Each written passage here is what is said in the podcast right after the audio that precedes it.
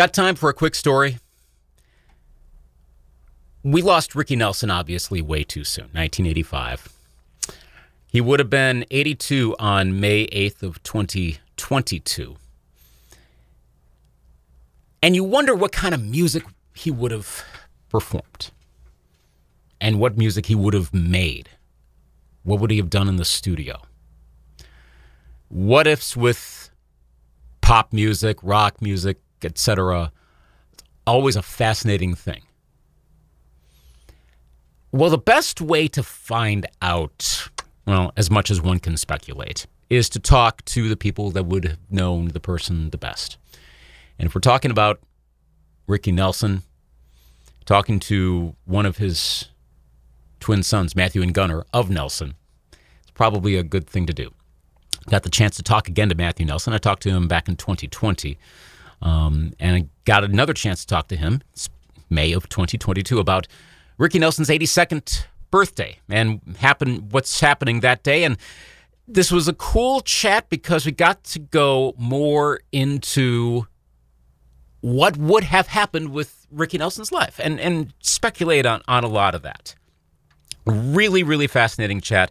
Here you go, talking to uh, Matthew Nelson about his father, Ricky Nelson it's birthday time for your father would have been 82 and that's why we're talking to you today about the 82nd oh, birthday celebration oh it's up I, there. I can't believe it. I mean i can't believe it. Um, you know my my pop you know he I, I still feel him around you know and i know i lost him a long time ago but he was only 45 when we lost him which is just crazy because now i'm 54 and uh so you know i've, I've outlived him uh, for for a while now but the, the amount of unbelievable music that he left behind and, and television and radio and movies and what a what a guy. But in spite of all that the thing is he was just such a good guy. He really was a sweetheart. And for the the ladies out there they still i have you know my brother's got teenage daughters that kind of come over and see pictures of uh, of our dad and just they they all freeze and go who is that?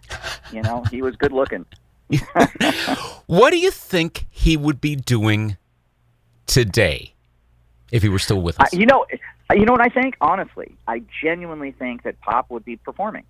Uh, he just loved playing music, and I think he would still. Honestly, he'd look great. He'd be a silver fox. He would have let his hair just go salt and pepper because a lot of men in the family that's what happened to him, mm-hmm. and and he would be singing really well. And I think Gunnar and I would probably spend a bunch of our time playing with him, you know, being in his band and backing him up. It would be a, probably a family affair kind of thing. We'd still do our music, but uh, you know, that way we could, you know, always just kind of hang out with our dad, and I think that would have been a lot of fun. And uh, you know, that that's my fantasy parallel universe. You know what I mean? But um, uh, when I miss him, I, uh, I, I I put on his music, and for the last year, you know, we've been restoring the Nelson show, Ozzie and Harriet, in 4K in high def and uh, so I've been visiting with him a lot and remixing some of his songs, and at least I have that. It's it's quite a blessing.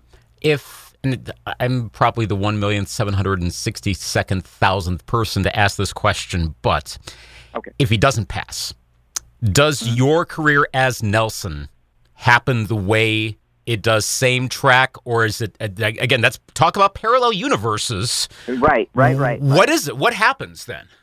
Now, first of all, absolutely amazing question. That really is probably the best question I've gotten ever in an interview because Gunnar and I talk about that all the time, and the answer is a resounding no. Nelson would not have happened the way that it did. It might not have ever happened at all because we were jettisoned into the world. I mean, you know, one day we're living with our dad after you know uh, reconnecting with him. It's not that we lost touch. It's just that our parents, when we were growing up, they had a horrible divorce, and we had to live with our mother. And on our 18th birthday, moved in with him. We lost him only three and a half months after that. But in those three and a half months, we really got to know him. But when he passed away, it was suddenly, and Gunnar and I were just kicked out in the world. Like, okay, you know, go find a place to live, go find a way to make mu- you know, make money. And I know you've got your band that you've been working on for years, but uh, you know, you're really on your own. I mean, starkly on our own. And so God put Gunnar and I in the world together. And uh, we really look at it that way. We needed each other. We were really blessed with that. We always had our dream of music. And we were close, but close enough to where we did Saturday Night Live and chose on the way home to disband what we were doing. And restart it with Gunnar. He was on the drums back then. He came up and started singing with me, and we really focused on songwriting because we learned, you know, and you look at our dad's career, it was all about hit songs. Yeah, he was great looking. He had a TV show, but his songs were undeniably awesome. And so um, we learned how to write, and and we were really focused. I mean, basically, music for us was not a hobby; it was our salvation, and and it was our our true love.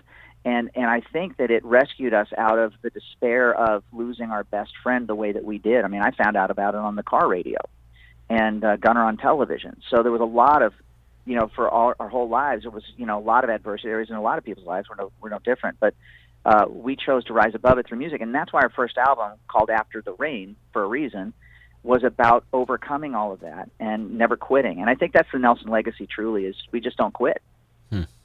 He had his final studio album in '85, obviously, and what's mm-hmm. kind of fascinating about that, thinking of how music has gone since then, be doing studio rec- new versions, new studio versions. That's been done by so many artists over the past few decades. They come back and revisit their music for all varying sorts of reasons. That seems to be one of the earlier examples. I mean, unless you go back to like the Sinatra era of uh, you'll do multiple versions of songs, but that's just what you did. But to then explicitly say, I'm going to take these old recordings, I'm going to do, or these old songs, do them again. Um, well, you know why they did that? I mean, there's really a yeah. very, very simple yeah. reason why artists have done that, and and that's because the record companies mm-hmm. had a stranglehold on their masters. Right. So so what they did was on in their recording contracts, and people don't know this, but there's something called the re-record restriction, and if you don't have a re-record restriction, these artists, especially our dad, kind of was one of the first guys to kind of do it. He went in and he re-sang and recut and re redid his early songs, the ones that frankly made all the money and that way he could license them or put them on a record, as you mentioned, and all that stuff. And it was it was something that you know these big mega record companies had gotten to the point where they really didn't care about legacy artists too much anymore, and so they were basically withering on the vine. It was my dad's way, kind of taking his life and his his music back, and it's kind of a drag that you have to do that. You know, mm-hmm. um, Gunnar and I frankly, we're just at that point because we've been around long enough with our songs, our hit songs and stuff, have come back to that that time, and we were able to negotiate with our record company to be partners, joint venture kind of thing. Uh, but back then, they just weren't budging. So, you know, I hand it to guys like our dad and and and all of those. Art Roy Orbison did it. A lot of people that were the pioneers kind of went back, and as you said, they they recut their songs. And um, the only drag is obviously, you know, our dad was 16 or 17 years old when he cut his original hits. You know, I mean, Traveling Man, Hello Mary Lou, he was 21 and you know you throw a couple of decades of touring and you know spring menthol 100 cigarettes and your voice changes a little bit. And he struggled with that a little bit on that. They didn't have any kind of technology at all to to fix it in the mix or computer stuff. It was not that era. So um it was a it was a real effort. And um you know it's kind of neat looking back on it now that you know again it's like like i said we don't quit. You just figure out a way. It's like you're you're marine. You adapt. You overcome. And uh, that's how they did it so would he? Do you th- again speculation here? But over the over the past, oh, getting almost close to four decades now, uh-huh. what do you okay. see his recorded output have being over that time? Would he have done new music? Would he have done other recordings either of his music or would he have started to do like, you know, how the Great American Songbook has kind of become a thing of other artists re-recording? Around that time was when Linda Ronstadt was kind of first starting to do that again in the 80s. Sure, and just, Rod Stewart did it as well. Yeah. yeah. What do you think he would have mm-hmm. done?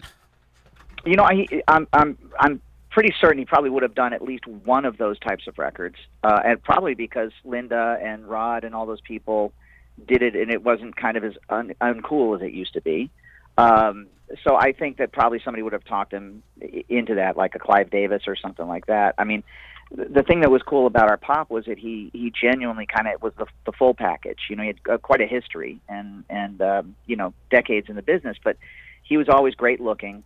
He was always really super humble. I mean, if you ever got to meet him, he's a really sweethearted man and uh, very kind. And I, I think that he would have probably done that, but I honestly believe that he would have gotten back to you sitting in a room with his guitar and writing a song and then creating a sound around it. He was actually a very good producer. Uh, people don't realize this or give him credit for it as much as he should get. But when he started out, there was no such thing as a record producer. You had to kind of make it up. It was so early. I mean, talking 57, you know, mm-hmm. and record producers came in in the 60s when, you know, frankly, they wanted these bands that were getting high all the time to kind of focus and not blow the budget. So they would bring somebody in that was like a babysitter that would help them guide their music for the most part. But in the beginning, it was our dad and maybe our grandfather Ozzie that he was bouncing ideas off of because Ozzie was a band leader, so he knew music. But they made it up, and then with things like you know, by the time he got to the Stone Canyon Band, frankly, people had kind of largely forgotten about him at the big company he was at, which was MCA. So he produced albums like Garden Party himself. It was just him. So he was kind of like he was like Prince who basically he was friends with, by the way. But he was like that, and nobody ever knew that about him. He was really astute at getting behind a recording console and knew what sound was, how to make his voice in particular sound a certain way. You know, he would always get crazy if somebody tried to throw something called a compressor on his voice because he liked the nuances that those kind of gizmos killed. And uh, you know, so I think honestly, he would have. Um, I think he would have had a varied career. He definitely wouldn't have given up performing because that's what he loved more than anything. I think he would have taken a little bit of a break. Actually, when we lost him, the irony there was he had just told us that he wanted to stay home and spend more time with us and work with our our music as our producer, and then we lost him. So uh, I don't think that he ever would have stopped playing music, um, and I think he would have. Uh, the one thing that was really hobbling him was his incessant touring schedule. He was on the road for over 300 days a year, and at a certain point, you know, there is burnout. You got to take some time, and um, he never got to that point. But I definitely think that his music would have been very interesting and very viable, actually. When you said Prince, I perked up immediately. Here in Western Wisconsin, we're not that far from the Twin Cities, and there's you can definitely tell as, as popular as Prince is in general, you start to get in this territory, and the fandom picks up even more so just because of g- geography. So, how did I'm your you. yeah? With you. I know it's such such excellent music. It, it's nonstop. I'm so glad we're getting all. I mean, I wish Prince were still with us, but I'm glad we're getting all the vault oh, stuff. What? How did too. Gunnar and I? Gunnar and I actually had a, a, little encounter with Prince. I'll tell you about in a second. But uh, go ahead and ask your question. Well, the, uh, encounter. So, how did your dad know, and, and then go on with how you ran into Prince with Gunnar? Uh, from what I understand from my father's manager, Prince was a big fan of my dad's, and um, and he actually asked to meet our father and went and and and just introduced himself and started playing my dad's hits to him. Like he he knew the records. Prince just picked up a guitar and just started singing ricky nelson songs. So I, I thought that was really i didn't know that until recently but when we lost our father gunnar and i were asked to do a tribute for him that year. It was 1986 uh, the height of purple rain uh, and Prince was presenting a, an award or something. He had these massive bodyguards and stuff like that. He was a huge deal. And uh, Dick Clark, who was putting on the show, the American Music Awards, asked us to sing a song to our dad. And after it was done, he said, "Is there anybody that you want to meet?" And Gunnar and I, for some reason, said, "Well, you know, Julian Lennon was there. It would be interesting to see him, you know, and talk about his dad and stuff." And and we had a really not good encounter with that. I think he was imbibing in certain things that made him not a very nice person, and he completely blew us off, like resoundingly, horribly blew us off. We were, and uh, like so much so that Dick Clark looked at us and said, "I'm so sorry," and we just went, "That's okay." You know, we kind of shrugged it off, and we were backstage in this tiny little thing, and we came around a corner, Gunnar and I, and ran face to face, like two feet away from Prince and these massive bodyguards were behind him, and we had just did our, you know, we had just sung our acoustic song, our tribute to our dad, and he looked at us back and forth and just said, I like your sound. Keep doing it. And he kind of gave us a nod and he walked by. And it was like, oh my gosh, it was kind of like getting a blessing from the Pope. I mean, seriously, I'm getting chills thinking about it. I mean, I loved Prince, still do. When I saw the thing that he did at the Super Bowl, which I honestly play once a year just to get inspired, to show an audience of people that didn't grow up with him largely, just he just owned it. And then it started raining as he's singing Purple Rain. I mean, that you know, mm-hmm.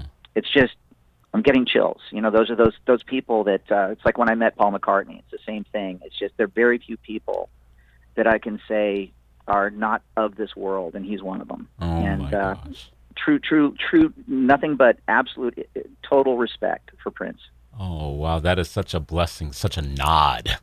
Prince yeah, saying it, that. and it was right before we really kind of got our stuff together. And, and the funny thing was, we we look back all these years later, my brother and I, every major break we've ever had has always come down to the two brothers singing with two acoustic guitars. From from, you know, frankly, kicking the door down after years of negotiations and you know telling a guy at the record company just sit down. We wrote a song and we we sang "Love and Affection," which turned out to be a number one song for us. Or you know, we played to 65,000 people that came to just see us with two acoustic guitars and singing. And as much as we dress it up or whatever, that still is the thing that just does it. And I think it goes back to that day with Prince, you know.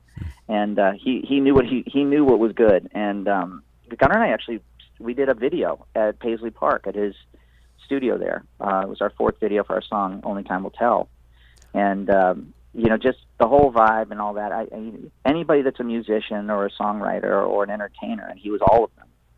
You know, to hmm. to have a guy that imagine being in his band as good as you are, and he had the best players you could possibly find. He was better than you, and he would demonstrate it by doing the round robin. It's like, okay, now he's playing the drums. Okay, now he's doing the bass solo. Okay, now he's playing lead guitar. By the way, amazing lead guitar player. So I could talk about Prince for a long time, but mm-hmm. um, he's a real inspiration. Oh boy, yeah, yeah, yeah. There's uh, it, it's never ending what we hear about him. So, yeah. Traditions in your family from the last interview with you and when I talked to Gunnar a few years ago are big. What was uh, what were birthdays like with your with your father over the years?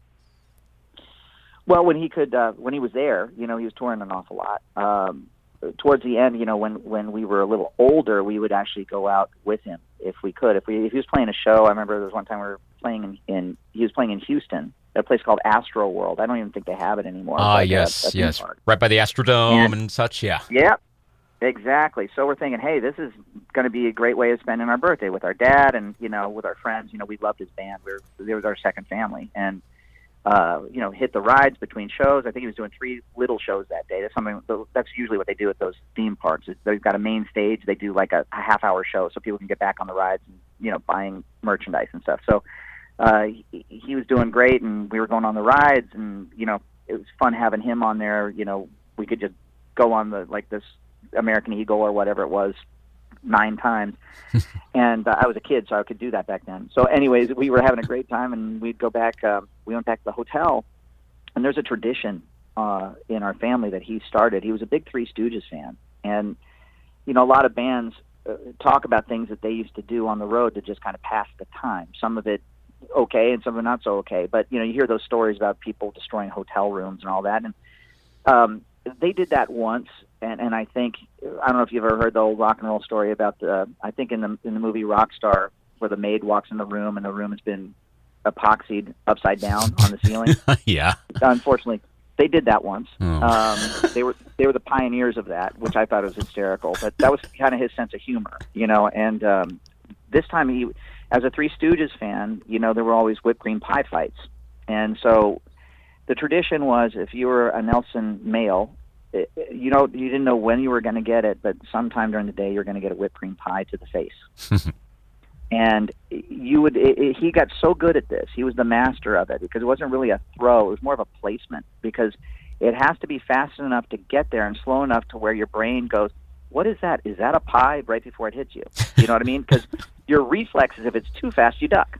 Right. So it's it's a real art Okay, I highly recommend you try this in your family. Okay, because uh, we were we were at the hotel with the band, and uh, there was a massive pie fight with the band and everybody, and everybody got nailed or whatever. But it wasn't really our birthday pieing because we hadn't really gotten a very personal happy birthday pie. And uh, Gunnar and I were hanging with our dad after it was all over, laughing about it. You know, a couple hours after that, we're getting ready to go to, uh, you know, a, a dinner at Noggles or something, get some burgers and stuff like that. And he was shaving. And for about a half an hour, he was sitting there talking to us about school and our band and what's going on. And and uh, he, he kind of put his head in the in the sink and he he acted like he cut himself. And he went, "Ow, ow!" And we were like, "Pop, are you okay?" And he had had he had two pies in the sink mm. for a half an hour. and he just kind of turned around very slowly and went, "Happy birthday!" And we both got it. He was a master. He was the Yoda of the birthday pie. So so that's still a tradition that we have today. And um, you know, Gunnar and I, it's funny. We do a uh, a Christmas show every year where at the end of it we kind of run you know, a little kind of tapestry of our lives in video. And I have just I have a, a, an incident where I just nail my brother with his birthday pie, and it's just a perfect placement, completely square, destroy him, and that's in our show, just as a little homage to the birthday celebration. Did he have any? Um, well, I mean, in, in, terms of desserts or whatnot, well, it could very well be the the Three Stooges whipped cream pies. But were no, there ice cream? Oh, okay. That so that was ice the traditional cream. thing to eat on his birthday. Brother, ice cream is a Nelson tradition for all of us. Uh, I mean, so much so Grandpa Ozzie used to work at an ice cream shop called Reed and Coops, which he wound up managing. He would break the Ozzie and Harriet show on Fridays early to take the entire crew, which is 35 people, and treat them to ice cream at Baskin Robbins when they had those stores. Hmm. Our dad was just an he just loved ice cream. There was always a, a couple of pints in the freezer.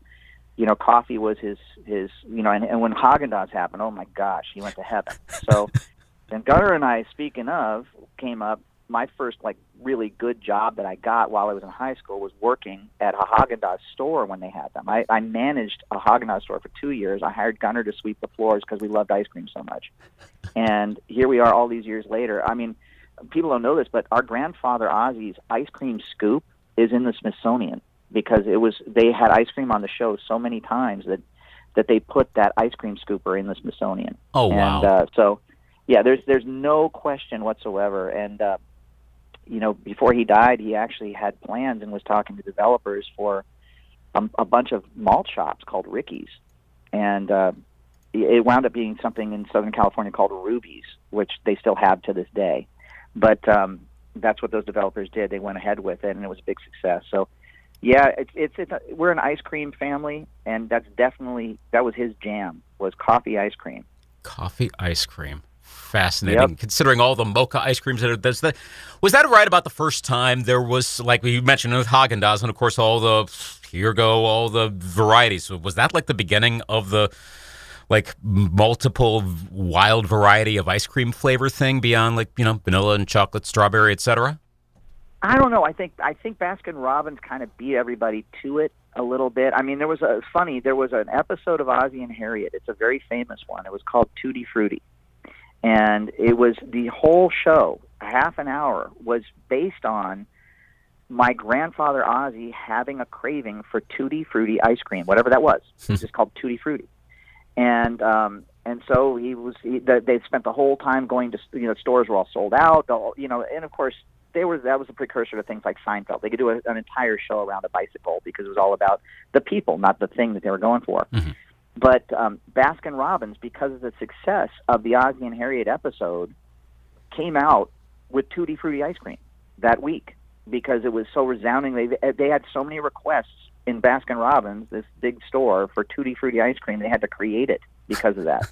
so um, to this day, I got to tell you, I have not myself experienced Tutti Frutti ice cream, but I have a feeling it's out there, and this makes me want to, you know, go to my local. There is a Baskin Robbins store here in Franklin, Tennessee, just to see if uh, they ever, you know, when they when they if they don't have it when they stop making it. It was probably right around when the Ozzie and Harriet show ended in '66. Yeah, I'm looking it up right now to see if uh, okay. I'm not seeing anything immediately. So it might. Uh, probably it's been a while. I'm sure it's probably been decades, but but there are like but, the, uh, ca- you know, the copycat ice cream recipe ones are out there, so you might be able to recreate it. Oh, we probably could. I, I do know that, of course, Ben and Jerry's is kind of the they're the guys that are really doing like literally. They should have a, a flavor they probably do called the kitchen sink because it was like they still throw anything in ice cream. It's like you know uh-huh. everything but the cone. You right. know, and there's like you know nine million ingredients, but. Haagen Dazs actually no. I think my dad was he loved it because it was pretty simple. If they had one thing, it was like coffee with chocolate chips in it. Ooh, that's really that's really daring, you know. Mm-hmm. But um, I you know I can't believe we're we're talking so much about ice cream, but but seriously, my my parallel universe is one day having an ice cream store near a surfing break in Costa Rica. There you go. Wow, that sounds like a good life. Wow, dang. Hey, why not? You can come and visit. I, I would absolutely. Uh, uh sure, we'll go surfing and then we'll hit the ice cream store. Yeah. Great. Well, you'd rather do that because the other way around could get a little. Uh, like queasiness yeah, could could be a little uh, on the not so good side. So, what are you going to be doing Sunday for the 82nd birthday celebration? What what are the plans a couple days from now? Well, I'm I'm thinking that, that my brother and I are probably going to grab a couple of guitars and our drummer and and head to a place called Puckett's in Leiper's Fork, which is about 15 minutes from where I live. If you can imagine a uh, you know a little tiny southern one gas station town. That's Leiper's Fork, and they've got a place there called Puckett's General Store, and a lot of live music, like really serious musicians come in and out of there just because it's closer to their house. And I'm thinking to do an impromptu kind of uh, Ricky Nelson birthday show would be really fun to do at Puckett. So that's my plan. Cool. That's going to be fun. And yeah, every every year you're doing that. Next year will be the 83rd, 84th. After that, um, are you having ice cream at the show, at the little performance? I have absolutely. Absol- I have ice cream every day. No, I mean uh, not every day, but uh, I, I yeah. I, why not? I think it's a, that's a good tradition. Uh, it's just the thing is like, you know, I can't pie him. That's the that's the bummer. You know, I can't hit him with a pie. Really? Uh, but uh, I'll I'll definitely uh, you know tip a glass to him and, and have a little bit of ice cream afterwards. Sounds good. It sounds like a fun Yeah. uh, day on Sunday. Weather should be uh, hopefully. No, it's going to be nice up here. What's what's it like down in uh, Tennessee right now?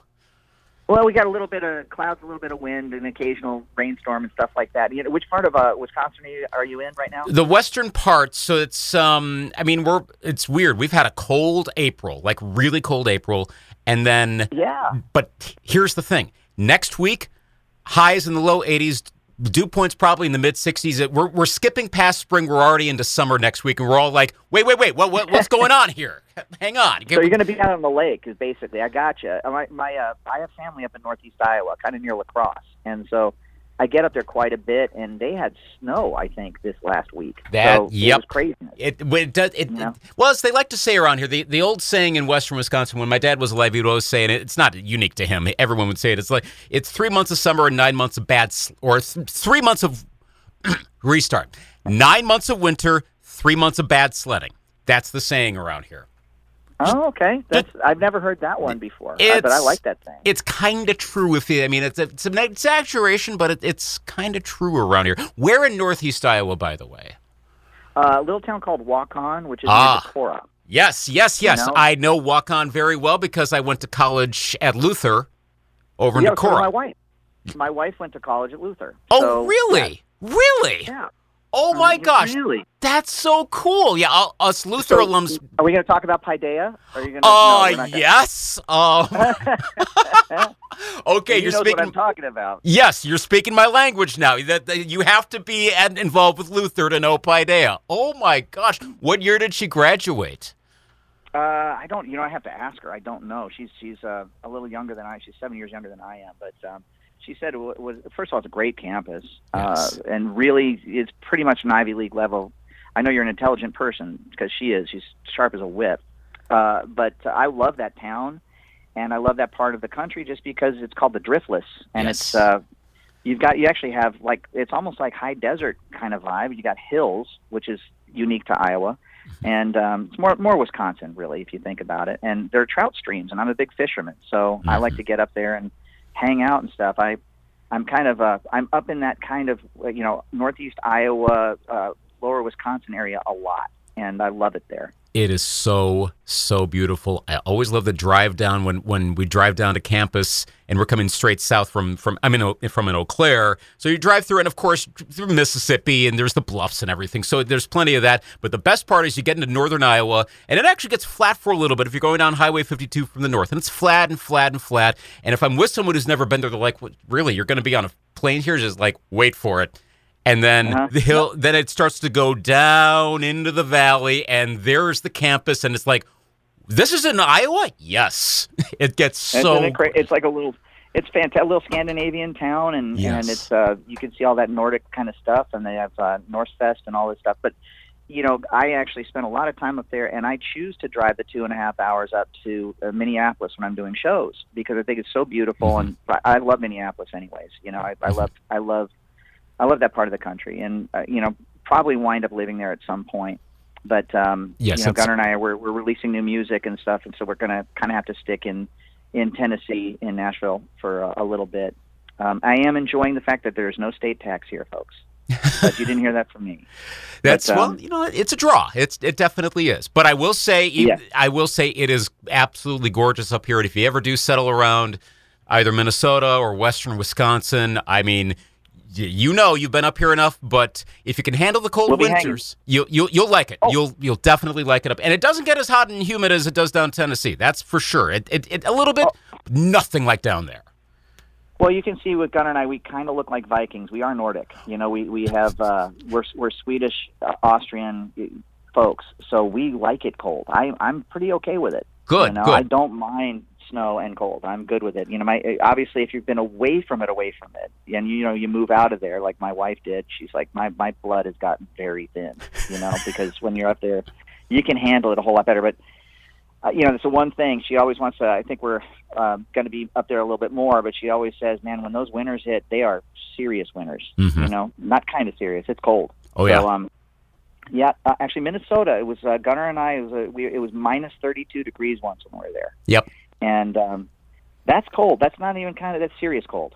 Sounds about And, right. uh, oh yeah, it's it's it's extreme up here. It it gets that way. So yeah, I mean, if- well, you know what I've noticed that people do. I'm a big car guy, and uh, you know I like vintage cars and muscle cars, and Gunnar I restore them. And I've noticed that there's some amazing old cars up there because people spend so much time in the winters having to do something. So they usually pick a project, and by the time you know spring or summer roll around, they've got this beautiful thing that used to be a rust bucket that they've worked on for months in the garage. So Mhm. I don't mind it. you Yeah. know? It's it's not a bad thing. There we've we've adapted to the to we we adapt hard up here to that sort of stuff. We're we're a, we're a hardy bunch, and I, as a fellow uh, Scandinavian compared to and to, to you guys, I'm I'm a whole lot of Norwegian, like half Norwegian, a little bit of Swedish. So I'm in that same boat of like, yep, bring it on. I'm okay with it. Bring it on. It it's I can I can see how our ancestors found it and went, oh yeah, we're home. yeah. It, We're it, home. We, we live here. last thing before I let you go, I can tell you from have you by the way have you ever been to Norway? I have not. Okay. I have not. Um, I I want to go. Obviously, things are a little weird now. I'm I'm not gonna. I'm probably gonna stick in the U.S. for the foreseeable future. Might you know. It might be a good idea, especially up yonder. I mean, if you get to Finland, it's getting a little too close for comfort. So, yeah, may- Yeah. maybe just as well. But I can tell you, the one time I was there was on actually it was on Luther College uh, Nordic Choir from Luther College. They had a, a tour, and uh, we we went to Norway my senior year, and we're driving north of Oslo on our way to wherever we were going. Or or no, we were we just landed. We're driving into Oslo, and Okay. the the hills around that area looked almost like a carbon copy of what I see north of La Crosse in the Mississippi River Valley. And I've, I've taken that route a Wow. million times. Yeah, and I looked, I remember looking around going, okay, I get it. I see why the Norwegian settlers stayed here because it looks so much like where they're from. I get it. It's you know what? It's funny. I thought. Thank you for confirming that because I honestly thought that must have been what it was. This must look so much like home that when they got there, they went, "This is it." Mhm. And you know, I can see it too. I can see the rolling hills. I mean, I've seen the photos. I haven't been there personally, but I, I could see that very much so. Especially, kind of like where Luther College is. You kind of drop into that little valley and stuff, and you see it very. It looks really like you're in little Switzerland or something. It is. It's, bizarre. It you know. Kind of And is. uh, uh, now I'm getting homesick for my second home, so I got to get up there. Hopefully this summer we'll get up there and play some shows for you guys. That you know, would we're good. in, in Minnesota a lot.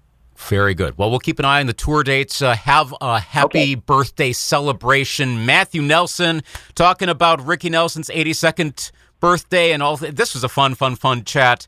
All the best, and I'm sure I'll talk to you guys at some point down the road, and uh, hopefully uh, see. You. Maybe we'll run into run into you at Luther at some point. I think the odds are, Maybe, are there. maybe we maybe we well we could go to the Whippy Dip and share some ice cream right down yes, the street. yes, But yes. um, see, I know, I know, I know all your your local haunts. Well, I'm going to say this. Listen, thank you for everything. I hope we get to do this again really soon. Tell your wife I hope she she gets better. Don't don't sweat. It'll all come back. I'm glad you're healthy again, and you know, take care of yourselves and God bless. all right, same to you as well. All the best, and uh, talk to you down the road. You got it. Take care. Well, that was kind of revelatory. Oh my gosh, I had no idea that Matthew Nelson's wife is a fellow Luther alum. That is really, really cool. Um, I, I gotta say, when it comes to Luther College alumni, we we are we like flock together. So that that's really awesome to get that revelation in that. Matthew and Gunnar Nelson are performing in a whole lot of capacities, as Nelson, of course.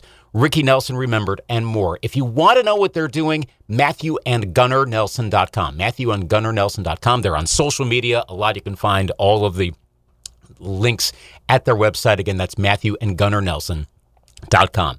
This has been the latest edition of the Got Time for a Quick Story podcast. Thanks to my employer, Greatest Hits 98.1 Radio in Eau Claire, Wisconsin, for providing the facilities to do um, these interviews. You can listen to and in some cases watch these interviews at greatesthits981.com. Look for features and then look for interviews at the top of the page, or go to our YouTube channel. we have a lot of those interviews there as well.